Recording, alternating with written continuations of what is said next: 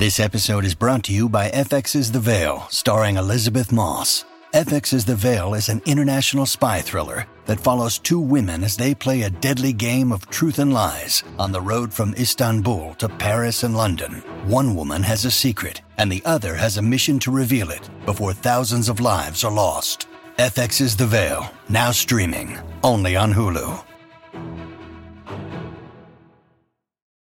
When you need mealtime inspiration, it's worth shopping Kroger, where you'll find over 30,000 mouthwatering choices that excite your inner foodie. And no matter what tasty choice you make, you'll enjoy our everyday low prices, plus extra ways to save, like digital coupons worth over $600 each week. You can also save up to $1 off per gallon at the pump with fuel points. More savings and more inspiring flavors make shopping Kroger worth it every time. Kroger, fresh for everyone. Fuel restrictions apply. This episode is brought to you by Shopify. Whether you're selling a little or a lot, Shopify helps you do your thing, however you cha-ching. From the launch your online shop stage, all the way to the we just hit a million orders stage. No matter what stage you're in, Shopify's there to help you grow. Sign up for a $1 per month trial period at shopify.com slash special offer, all lowercase. That's shopify.com slash special offer. Hola, esto es New Books Network en español. Hola, bienvenidos una vez más a New Books en español, un podcast de The New Books Network. Soy Antonio Galindo, anfitrión de este episodio, y hoy hablaremos con Elizabeth Gelín sobre un libro que recoge un diálogo con Ricard Viñez, ¿Cómo será el pasado? Una conversación sobre el giro memorial, publicado por NED Ediciones en 2021. Elizabeth Gelín, bienvenida a este podcast. Hola, encantada de estar contigo. Muchas gracias por aceptar nuestra invitación. ¿Podrías hablarnos un poco acerca de ti? ¿Cuál ha sido tu trayectoria intelectual, tu formación? Mi trayectoria es muy larga, o sea, quiere decir que soy bastante vieja, más bien muy vieja.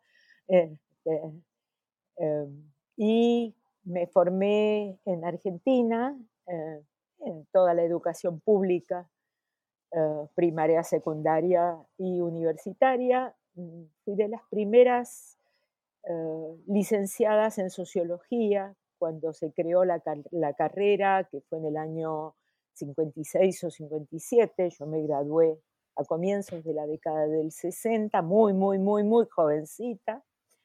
Y después, bueno, tuve becas de investigación en Argentina, después me fui a México en el año 64 a enseñar en una universidad mexicana en Monterrey. Eh, Ahí comenzamos una investigación importante con colegas de Estados Unidos, de la Universidad de Texas, así que después mi doctorado fue en la Universidad de Texas. Y a partir de ahí mi carrera ha sido por distintos países, distintas universidades, distintos lugares. Me estuve viviendo y enseñé en Nueva York, en, eh, en Brasil, volví a la Argentina en la década del 70 y después con muchos viajes, idas y vueltas, pero con la base ya muy establecida en la ciudad de Buenos Aires. Eh, mis temas de trabajo han ido variando porque son 60 años de investigación casi, quiere decir que una no se quedó anclada en un tema, sino en una mezcla de lo que el entorno sociopolítico y económico ah, ponía como prioridades, las propias inquietudes personales, eh, los compromisos cívicos e ideológicos, de modo que esa, y digamos, todo eso hace un, combo, un, un conglomerado que me fue llevando a distintos temas, pasé por trabajar sobre sindicalismo, bueno, sobre estructura ocupacional, sobre trabajo, sobre empleo, eh, eh, sobre sindicalismo. Eh, ahí pasé a, mirar otras cosas más ligadas a la vida cotidiana, la familia, el género en la vida cotidiana, pero también el género y las demandas sociales en movimientos sociales en el movimiento de derechos humanos en la Argentina durante hacia finales de la dictadura y comienzos del proceso constitucional en los años 80.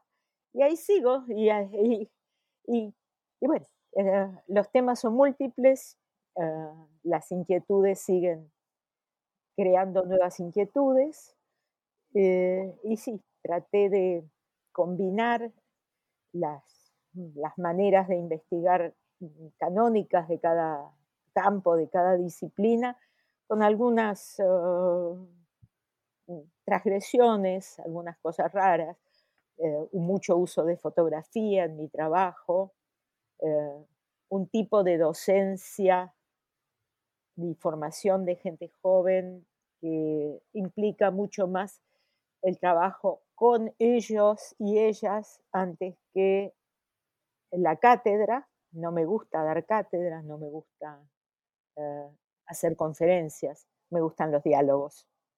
En el tema que nos convoca hoy, eh, son casi, diría, 30 años de trabajo a esta altura, en un campo que en su momento no existía y ahora está fortalecido, un compromiso muy fuerte con el feminismo, etcétera, etcétera. Creo que una trayectoria larga puede llevar. Claro, una trayectoria larga y, y muy rica en, en resultados, ¿no?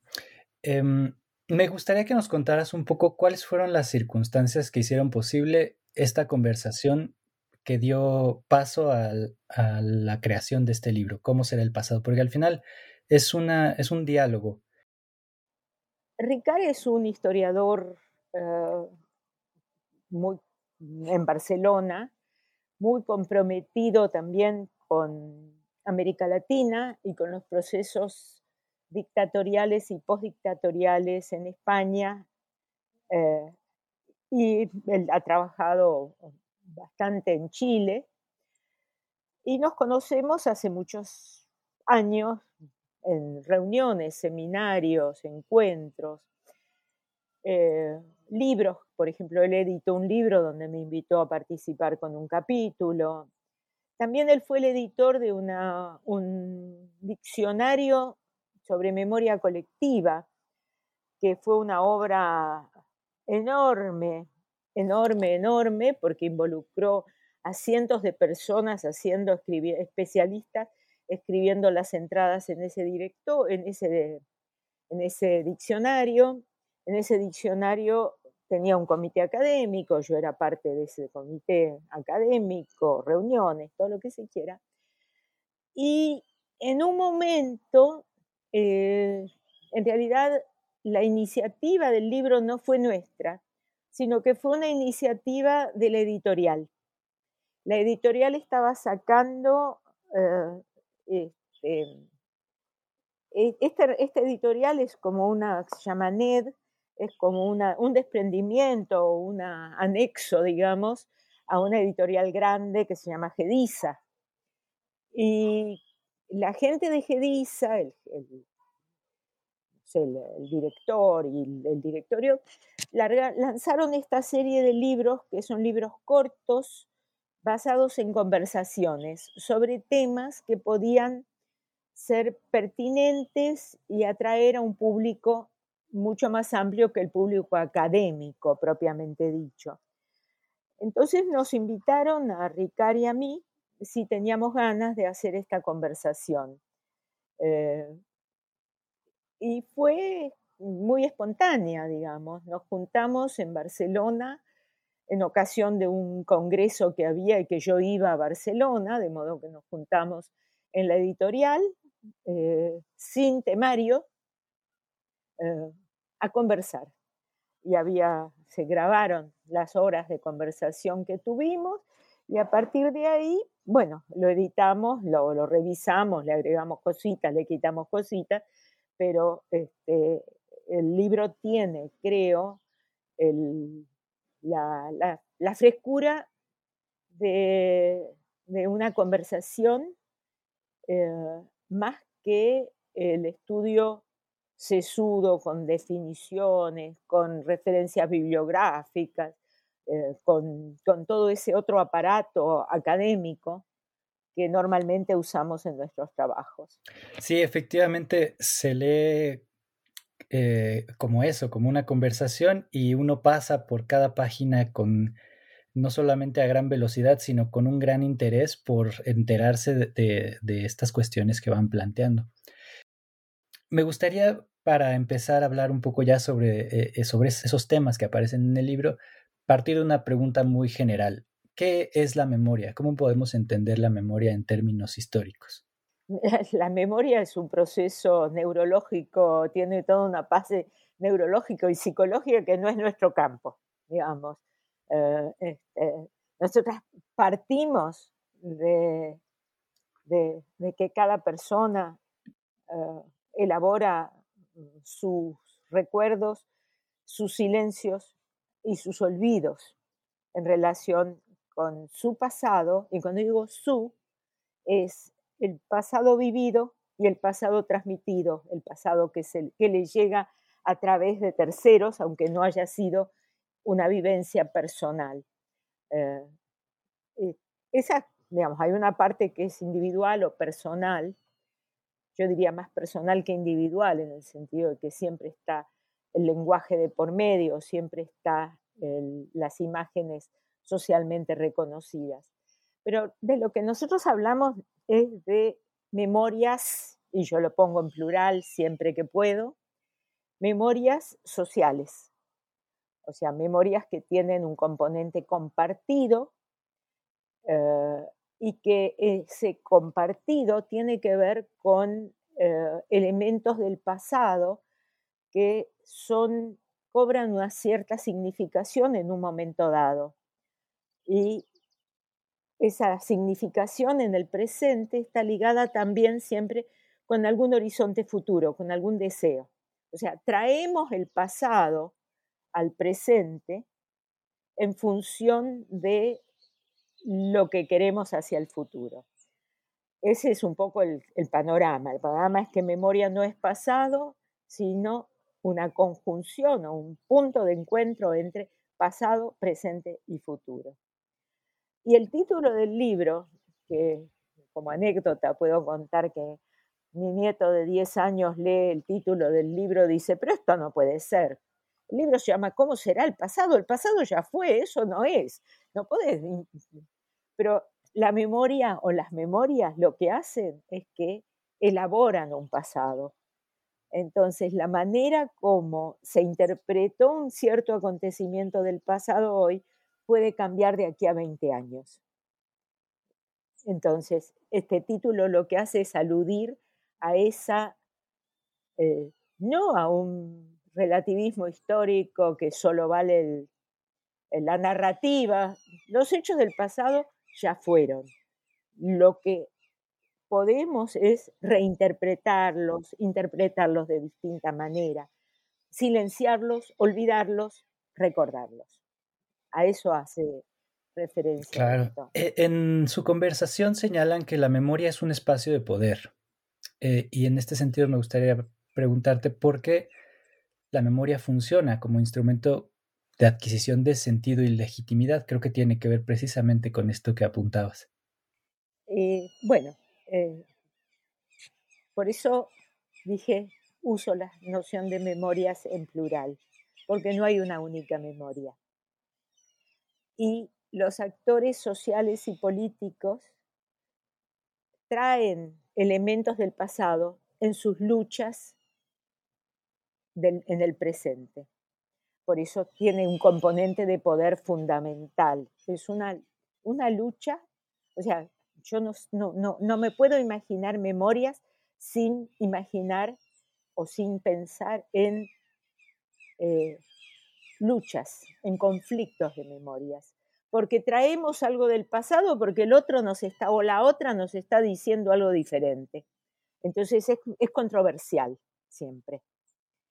Y en ese sentido, en esa controversia, en ese debate, en ese diálogo más amable, más menos amable, lo que estamos es luchando por el poder simbólico de representar el pasado. Eh, entonces, siempre hay un elemento de lucha por el poder, eh, que puede, por momentos puede ser, sabemos, porque lo, vivimos en, muchas circunstancias, puede ser una lucha eh, casi violenta acallando voces, silenciando, prohibiendo ciertos relatos del pasado. Eh, en otros casos es una lucha por un poder mucho más simbólico, pero siempre son luchas, a mi modo de ver. Sí, eso también aparece en, en el libro los conflictos y tensiones que hay entre las distintas memorias. No es que las memorias están ahí y alguien se apropia de ellas. Las memorias son eh, construidas, son elaboradas por sujetos, sujetos activos en disputas, en maneras de expresarse. O sea, no es que no podemos pensar en la memoria como una caja de, que está ahí, de objetos. No son objetos, no son, no son relatos. La, la memoria es una caja de herramientas con la cual construimos. O sea, la visión sobre las memorias, a mi modo de ver, eh, es, digamos, para ponerle una palabra un poquito más complicada, constructivista. O sea, que se construyen más que que están en un eh, en, un, en un archivo y que las voy y los saco de la gaveta. Claro, como explican en el libro, se construyen en función de necesidades eh, sociales, ¿no? De reclamos, de conflictos, de tensiones. Exacto, exactamente. ¿Y cuáles son las expresiones materiales de esas políticas públicas y qué consecuencias tienen? Esto es, todo un, un gran tema.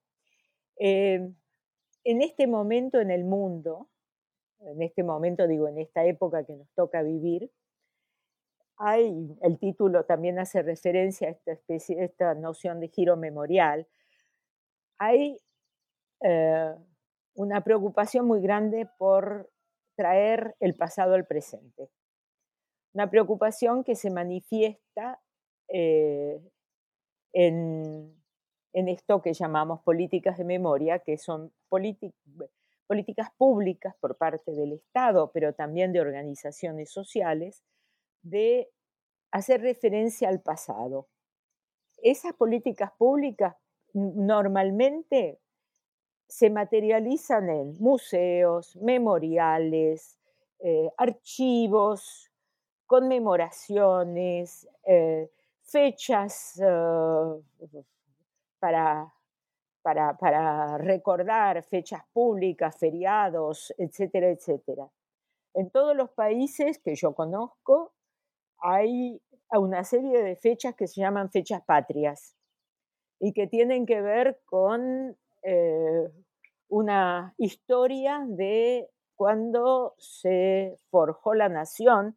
En el caso de América Latina tiene que ver con los procesos de independencia de la colonización española, eh, o portuguesa, entonces independencia, formación de repúblicas, de distintos modos, y esas fechas son casi sagradas. Ahí, en esa fecha, se conmemora la historia de, del país. Y hay controversias sobre esas fechas. Hay quienes quieren sacar una, poner otra, este, conmemorar eh, el nacimiento de alguno de los héroes patrios o la muerte, o quitar a un héroe patrio del panteón y poner otro. Todas estas hacen a políticas públicas de memoria. No las llamábamos antes así, aunque tenemos en América Latina 150 años o más de la formación de este, llamémoslo, el Panteón Nacional. O sea, los grandes héroes, las, grandes fechas, las grandes batallas, los procesos este, constitucionales o con lo que se quiera. Eh, a partir de la, de, la, Segunda Guerra Mundial, la Shoah y eh, todas las violencias políticas, dictaduras, em, genocidios, masacres en el mundo de la segunda mitad del siglo XX, es que eh, en, ese, en ese comenzó otra manera de pensar el pasado o este pasado más reciente con políticas vinculadas a estas memorias o a estos conflictos, con la idea de que con esas políticas de memoria se ayuda a superar las catástrofes, superar los sufrimientos, etcétera, etcétera. Entonces, hoy en día tenemos una cosa que llamamos políticas de memoria, que tenemos museos.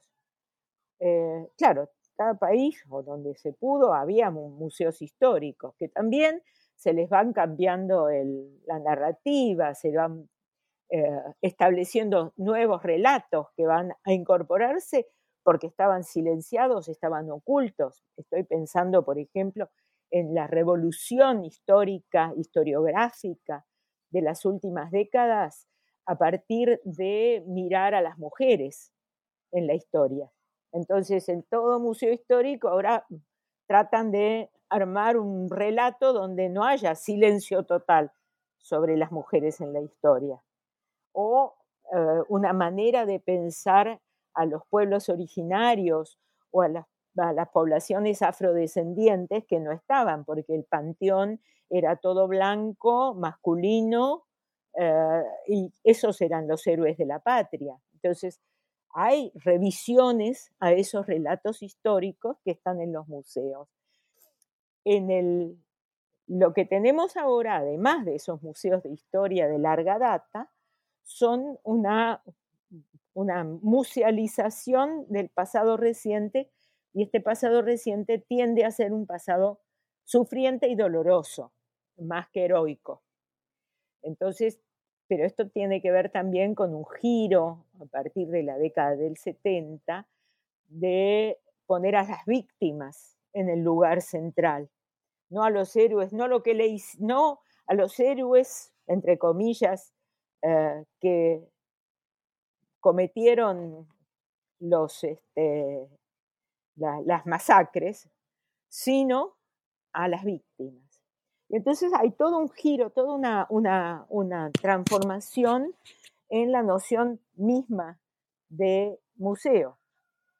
Y han aparecido, para hablar de una de las políticas de memoria, que es en los museos, y han aparecido estos así llamados museos de memoria, que es una absoluta contradicción porque si el, museo cristaliza un relato y da los elementos para construir, construye un relato y lo trata de transmitir, la memoria es cambiante.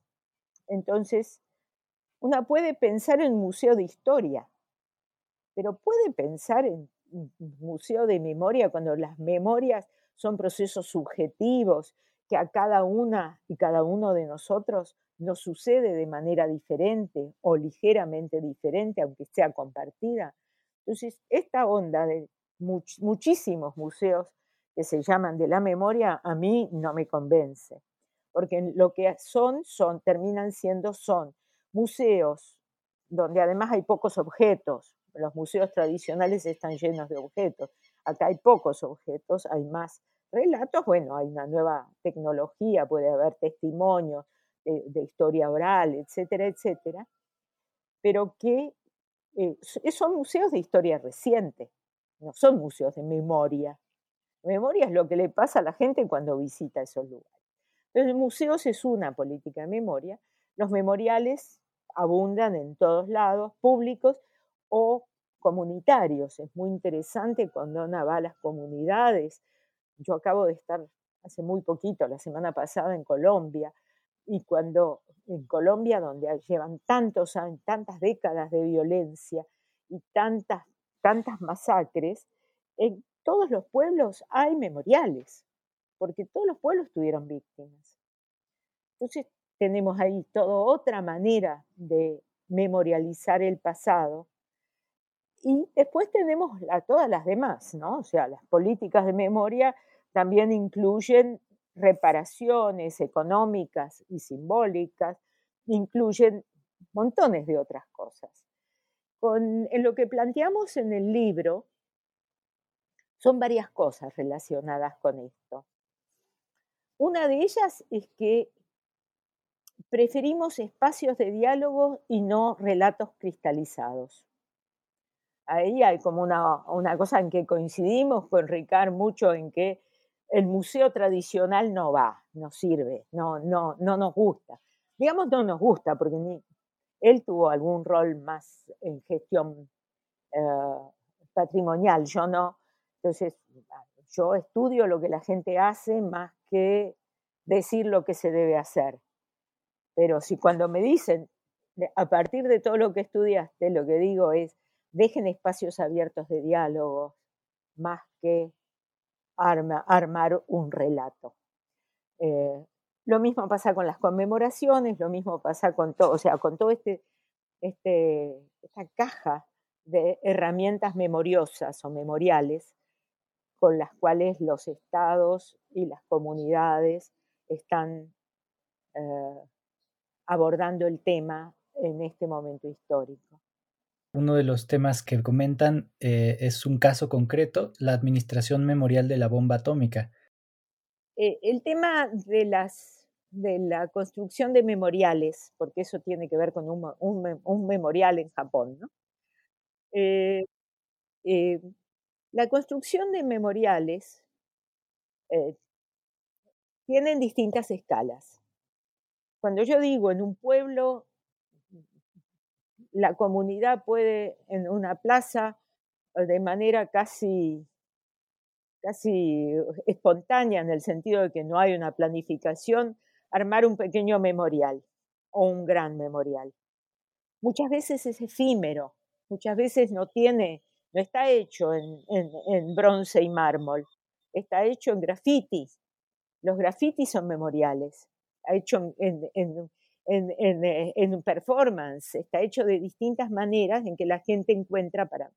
Entonces, ese, esa, ese tipo de memorial o ese tipo de conmemoración tiene un sentido eh, local, no tiene una... Un, un, puede llegar a tener proyección más allá de lo local, sí se dan los medios técnicos y los intermediarios. Puede venir un gran, puede, puede venir un, un entrevistador o entrevistadora con un equipo de filmación de alguna gran cadena y entonces se lo transmite a otro lado, pero el sentido es local. Hay otros elementos de las políticas de memoria que son políticas del Estado, políticas públicas que tienen un intento de un alcance de carácter nacional. Entonces, bueno, hacemos esta conmemoración de tal fecha, que en todas las escuelas hay que hacer una clase alusiva, que este, hay un acto en las plazas públicas de las ciudades, etcétera, digamos, de las ciudades de cada país y cosas así. El tema es cuando eso va más allá de la nación y va más allá de, un, de, un, país.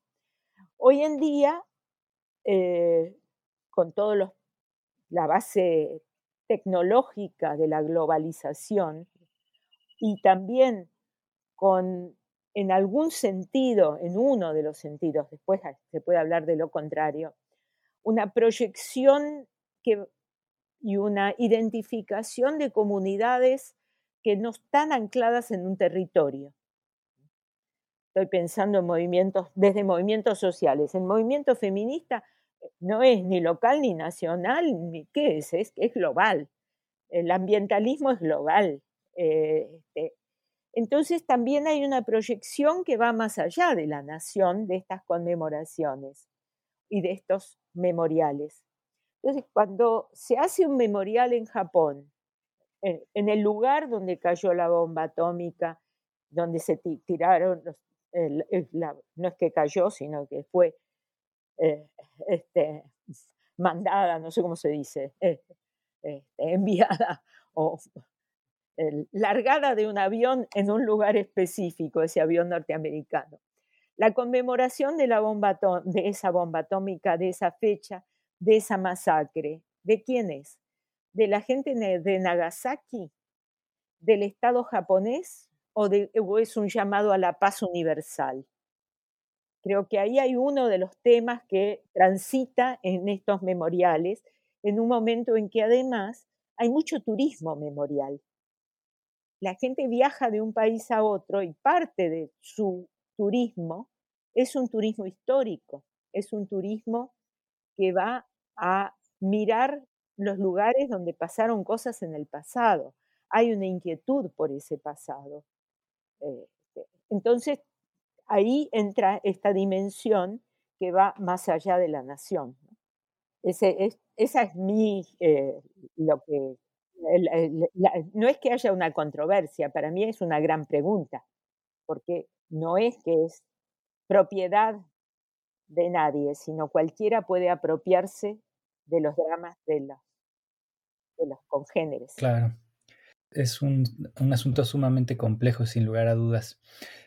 Em, me gustaría pasar por otro de los temas que, revisan en, este diálogo eh, que aparece en el libro y que tiene que ver con el deber de memoria o el imperativo de memoria. ¿Cuáles son las consecuencias del uso de la memoria como un paradigma moral?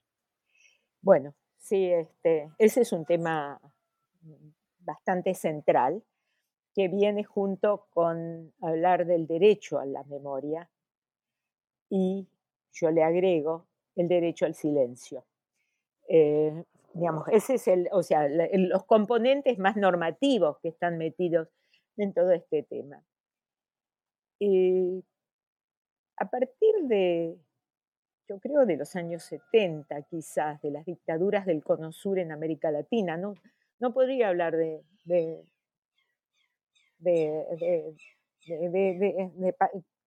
Asia o de otros lugares. Yo conozco América Latina. Muchas cosas las puedo comparar, pero no, no, no, me resulta mm, fácil decir esto pasa en todo el mundo. Entonces, a partir de las dictaduras y las transiciones, especialmente en el Cono Sur, pero después con todas las otras ramificaciones, la violencia política y las desapariciones en México en la década de los años 70, aunque no había dictadura formal, eh, las violencias de Colombia o de Perú, donde no había dictaduras como las de Chile o Argentina o Uruguay. Eh, pero también por ahí, esto sí, lo pueden llevar a África del Sur, con el apartheid, etc. Lo que tenemos en las transiciones es una creencia que dominó las transiciones. La creencia de que hay que recordar para no repetir. Ese fue un slogan en la transición argentina del movimiento de derechos humanos, pero está reflejado en, la, en esa expresión que se usa en todos lados, nunca más. Cuando uno dice nunca más, quiere decir, recordemos lo que pasó para que nunca más vuelva a pasar. En la década del 80 quizás teníamos casi una certeza de que eso es así. Y después entraron las dudas, y las dudas académicas inclusive en base a investigación. ¿Es así? ¿Qué es, recordar para no repetir? La historia nunca se repite, o sea, cuando entra más allá de las consignas se da cuenta de que la realidad no, no es tan, tan clara. Pero esto llevó a una especie de gran demanda de que hay que recordar, el hay que.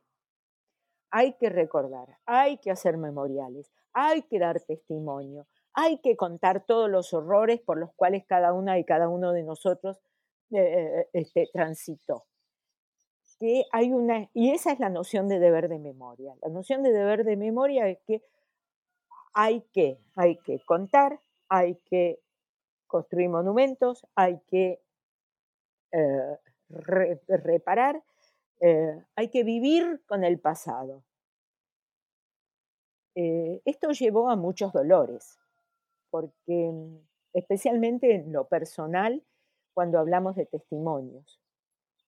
Realmente sabemos, además, que la gente va a contar, va a testimoniar, va a hacer su entrevista de historia oral eh, y en y siempre va a guardar cosas íntimas que no quiere contar. De ahí viene mi idea del derecho al silencio. O sea, una persona, una víctima o un victimario tiene que tener, porque aunque no le demos ese derecho, igual lo va a tomar, porque hay ciertas, para la reconstrucción personal, una tiene intimidades y las intimidades no se cuentan. Eh, entonces, lo que tenemos que reconocer es que si alguien no quiere contar que fue, violada repetidas veces en un campo clandestino de detención y no lo cuenta porque quiere proteger a sus hijos, porque, quiere recomponer su vida con ese silencio, eh, tiene el derecho a ese silencio. Del mismo modo que sostenemos el derecho a la memoria. O sea, nadie nos puede prohibir. Deberíamos, en todo caso, como política pública, abrir espacios para quien tiene ganas de recordar, de compartir, lo pueda hacer. O sea, no le podemos quitar el derecho a la gente a recordar o a silenciar el pasado. Lo que no podemos es obligarla a hacerlo. Por eso decimos, y en esto coincidimos con Ricard, deber de memoria no, derecho a la memoria sí. Un poco ese sería el, resultado de esta, de esta, de esta, de esta elaboración. Claro. Eh, y conecta con otro tema que también tratan y que ya más o menos hablaste un poco, pero me gustaría abordar de manera más puntual, la construcción del sujeto como víctima, que también le quita, digamos, en el momento en el que construye al sujeto desde esta perspectiva, le quita eh, como esta parte activa de su pasado para dejarlo como un sujeto completamente pasivo, ¿no? O sea, resalta los aspectos pasivos. La noción de víctima es que lo que importa es lo que le hicieron a la persona, no lo que hizo. Y sabemos que no hay tal cosa como una víctima totalmente pasiva. Y además esto es muy importante, que no está en el libro necesariamente dicho así, y es que eh, las memorias eh, de las resistencias, las memorias de esa parte activa de los sujetos, han estado medio relegadas en relación a las memorias de sufrimientos. Y yo creo, aquí hay, puede llegar a haber momentos en los cuales hay una imposibilidad de seguir escuchando. ¿Cuánto sufrimiento cuántos horrores estamos dispuestos a escuchar. Hay, un hastío, hay una, una saturación de las memorias de víctimas, de las memorias de victimización y de sufrimiento, especialmente cuando no vienen para nada acompañadas de los relatos y de las narrativas de la lucha, de la resistencia y de la, una, visión de futuro que podían tener esas mismas víctimas. Em, hay una, un, trabajo sobre Perú súper interesante y es que eh, en general estas comisiones de verdad que buscan, que recuperan testimonios, los testimonios que más les interesan son los, los testimonios de sufrimiento, porque lo que quieren es establecer esa verdad.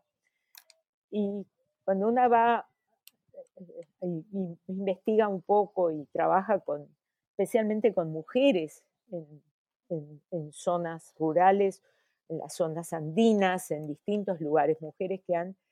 Entonces las mujeres al mismo tiempo que fueron víctimas, también resistieron, también siguieron dando de comer a sus hijos, también se las arreglaron para salir adelante, y de eso no se habla. Entonces, el tema de la victimización, que bien es, uno podría, yo tengo una hipótesis ahí que no la, no la trabajé demasiado, pero que me parece que el, la, la, importancia del paradigma de los derechos humanos y su expansión como paradigma para interpretar eh, las violencias hace que el, eje esté puesto en la violación a los derechos humanos, con lo cual se pone el énfasis en la víctima de violaciones y no en la víctima como sujeto activo.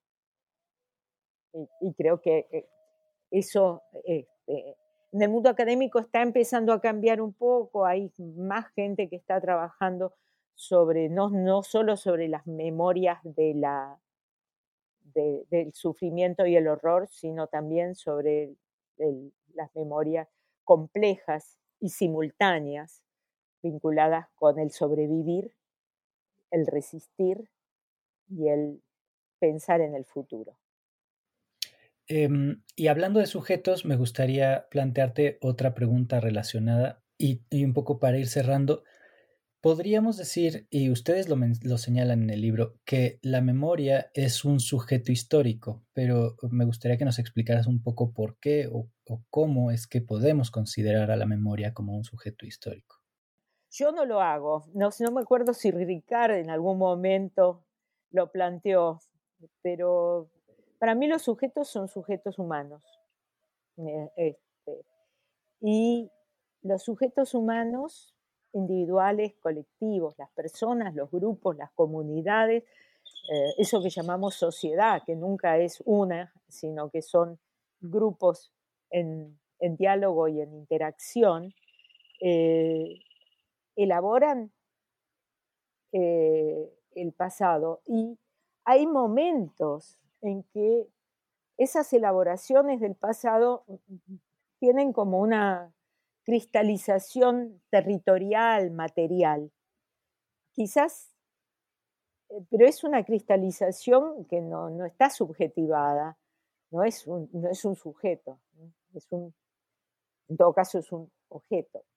De hecho, yo diría que uno de, las, de los cambios en la investigación vinculada con las memorias en los últimos años, tiene que ver con una inclusión mucho mayor de las materialidades.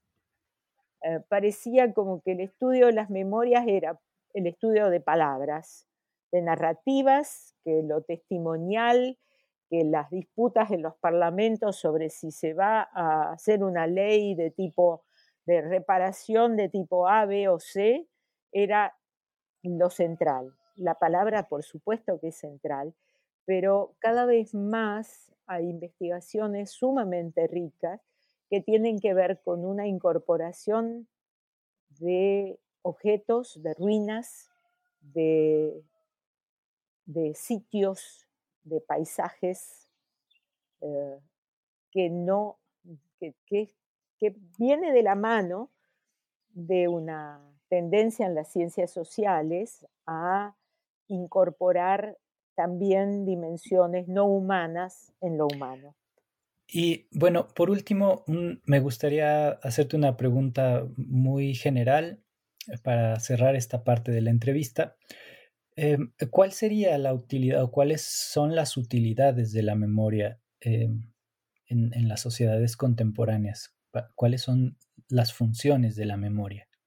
No sé, no sé si tiene alguna utilidad. Eh, o sea, de hecho, la gente, o sea, yo me acerco al tema, cuando yo me acerqué al tema, no fue porque yo tenía, voy a estudiar memorias, sino porque yo estaba estudiando movimientos sociales. Y los movimientos sociales, especialmente el movimiento de derechos humanos, me dijo, queremos memoria. Entonces yo dije, ¿qué es esto? Me dijo, decía, nunca más, recordar para no repetir, eh, ni olvido ni perdón. ¿Qué es ni olvido? No olvidemos.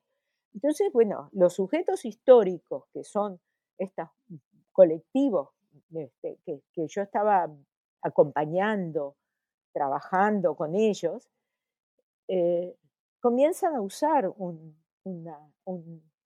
un lenguaje, unas demandas eh, que a mí me hacen preguntar, ¿y esto qué es? Yo no me puse a estudiar memoria, pero no entré por arriba, entré por abajo. Yo lo que digo, me gusta decir muchas veces, es que yo no elegí, yo choqué con la memoria. Entonces, bueno, eh, ¿por qué y para qué esos sujetos incorporaron el tema de memoria en su repertorio de herramientas en la lucha política? Es una pregunta que yo me puedo hacer y estudiar a esos sujetos. Pero venir desde afuera y desde por encima y decir, la memoria sirve para esto, no sirve para lo otro. Yo miro cómo la gente la usa, pero no le voy a decir a nadie cómo debe ser. todo caso, como ciudadana, sí, voy a decir, déjense de embromar, basta ya de, que, es imprescindible recordar. No, la gente va a recordar cuando quiera, punto. Eh, este, imponer lo que yo no quiero, yo no voy a venir a imponer nada, ni quiero que se imponga. Es un poco ese es el, sentido, de modo que no puedo decir cuál es la utilidad.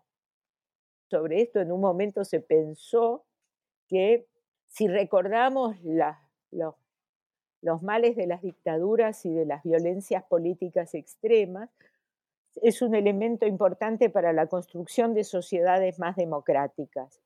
Yo no tengo evidencia de que esto sea así. No tengo, eh, no puedo mostrar que eh, aquellos países o aquellas sociedades más democráticas eh, tienen o manifiestan más memoria del pasado además de qué pasado, del reciente, del histórico. esa, esa, esa, esa, afirmación eh, es una afirmación, es una creencia que la gente, que, grupos humanos usan, eh, digamos, la tienen como creencia y actúan en consecuencia. Pero desde una perspectiva más analítica, desde una apuesta, desde un una pregunta de investigación académica o eh, este, la respuesta no es, no es tan tajante. No hay, yo no tengo evidencias de que más memoria significa más democracia. No, no tengo la evidencia. Elizabeth, muchas gracias por tu tiempo. Eh, hemos llegado al fin de esta entrevista. Solo me queda una última cuestión que me gustaría plantearte y es ¿en qué proyectos estás trabajando actualmente? Wow. ¿En qué proyectos estoy trabajando? Diría, podría decir que no, no es que abandoné los temas de memoria, sino que las memorias traspasan todos los proyectos y las ideas de, la, que una, de una trabaja, del mismo modo que yo podría decir que una eh, epistemología feminista eh, traspasa todo lo que hago. O sea, esos son como, como principios rectores. Eh, los temas específicos pueden variar. En este momento, en esta semana, están saliendo dos libros colectivos. Colectivos quiere decir que son de proyectos colectivos de trabajo con colegas. uno, de ellas, uno de ellos tiene el título ¿Qué hacemos con las cosas del pasado? Y que tiene que ver con eh, pueblos, pueblos chicos en distintos lugares de la Argentina, donde eh, hubo emprendimientos económicos, políticos importantes que después cayeron en decadencia y que en este momento en esos pueblos ah, ese pasado eh, lo, lo quieren aprovechar de alguna manera. Entonces, incluimos imágenes, materialidades, eh, relatos y cada, son cinco estudios de casos y un trabajo bastante grande sobre este aspecto de las materialidades y los, objetos y las imágenes. Eh, otro libro que, está saliendo también con otro grupo de, que venimos investigando. Esto fue un proyecto de investigación de cinco o seis años. Hay otros que están en camino. Eh, pero la verdad es que en este momento yo acompaño y hago mi trabajo, pero eh, eh, les cedí espacios porque me parece que hay un momento en el cual es imprescindible que los viejos y las viejas demos un paso al costado y dejemos que los proyectos los elabore, los elabore gente más joven y una vuelve a ser como si se quiere una especie de ayudante de investigación más que dirigiendo. También tenemos acá en la Argentina proyectos importantes vinculados grandes, va, relativamente grandes, con el patrocinio del Estado, del Ministerio de Ciencias, sobre que los, la, situación de la pandemia y qué ha pasado en distintos aspectos y me toca participar en algunos de estos proyectos que tienen que ver con lo vivido en los últimos tres años. Pues suenan muy bien estos proyectos. No me queda más que agradecerte por haber estado en este episodio. muchas gracias a vos y, y muchas gracias por, por la oportunidad de conversar sobre este libro. Al contrario, gracias por aceptar la invitación. Eso será todo por hoy. Muchas gracias por escuchar New Books en español, un podcast de The New Books Network.